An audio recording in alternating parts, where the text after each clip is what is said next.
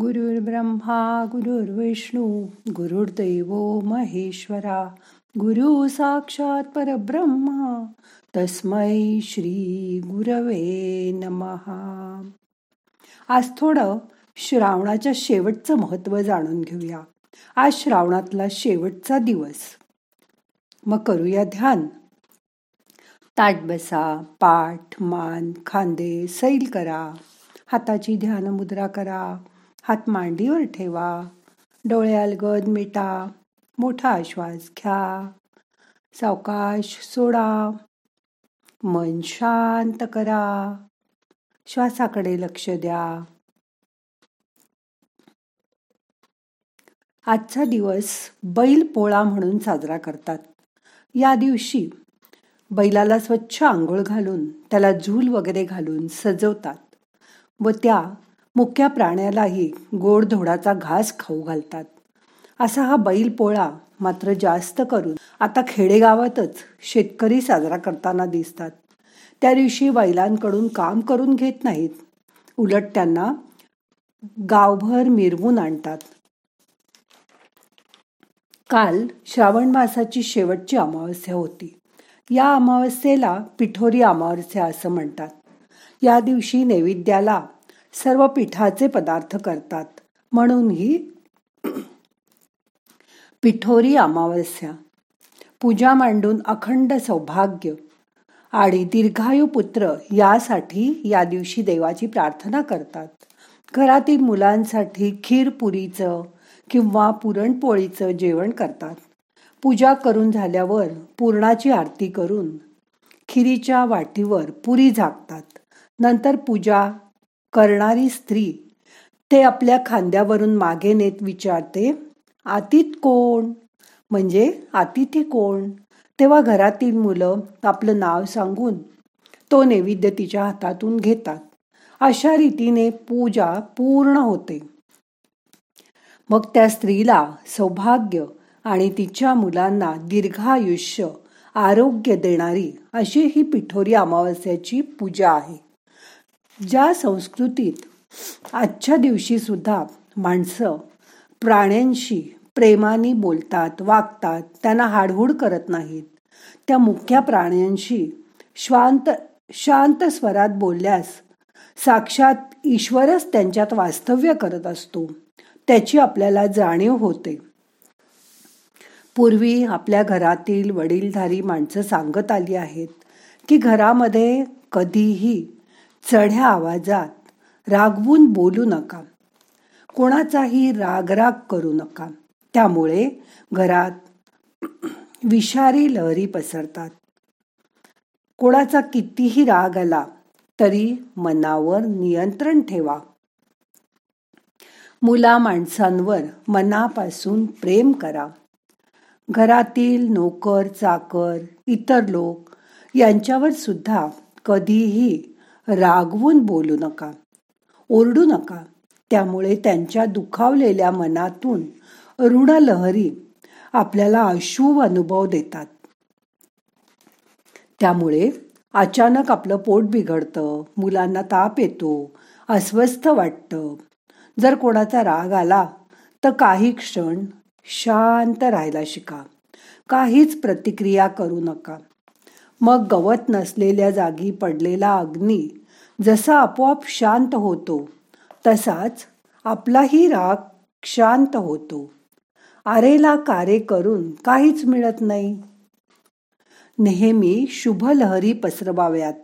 लांब असलेल्या मुलाला आईने घरातून इथे बसून आशीर्वाद दिला तरी त्याला तिकडे प्रसन्न वाटतं.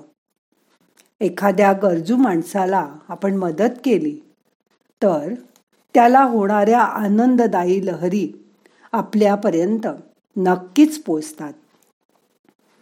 म्हणूनच आपल्याकडे दान धर्माला फार महत्त्व आहे. फक्त मानवालाच बोलण्याची देणगी देवाने दिली आहे. म्हणून संवाद साधताना मंत्रपठण करताना स्तोत्र म्हणताना आरती म्हणताना गोड मृदू आवाजातच म्हणा. त्यामुळे आपल्या बोलण्यावर आपला हळूहळू ताबा येतो. आणि नेहमीच बोलताना शांतपणे बोला. प्रत्येकाच्या जीवनात तीन महत्त्वाच्या गोष्टी असतात. प्रेम काळजी व आदर पहिल्या दोन तुम्ही दुसऱ्याला द्या की तिसरा तुम्हाला आपोआप मिळतो. आज आपलं मन शांत झालंय. आता दोन मिनटं शांत बसा. आपल्या मुदाबाळांना आशीर्वाद द्या. आणि दिवसभर गोड आणि शांतपणे मृदू बोलायची शपथ घ्या. मोठा श्वास घ्या. सावकाश सोडा. मन शांत करा.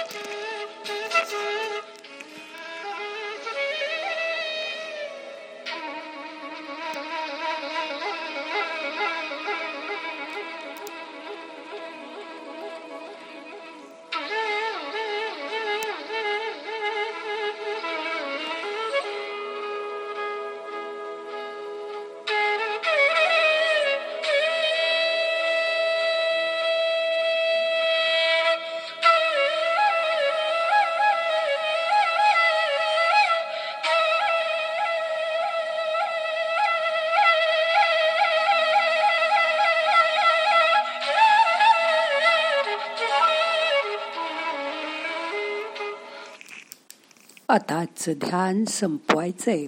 प्रार्थना म्हणूया. नाहम करता हरि करता हरि करता हि बलम. ओम शांती शांती शांती.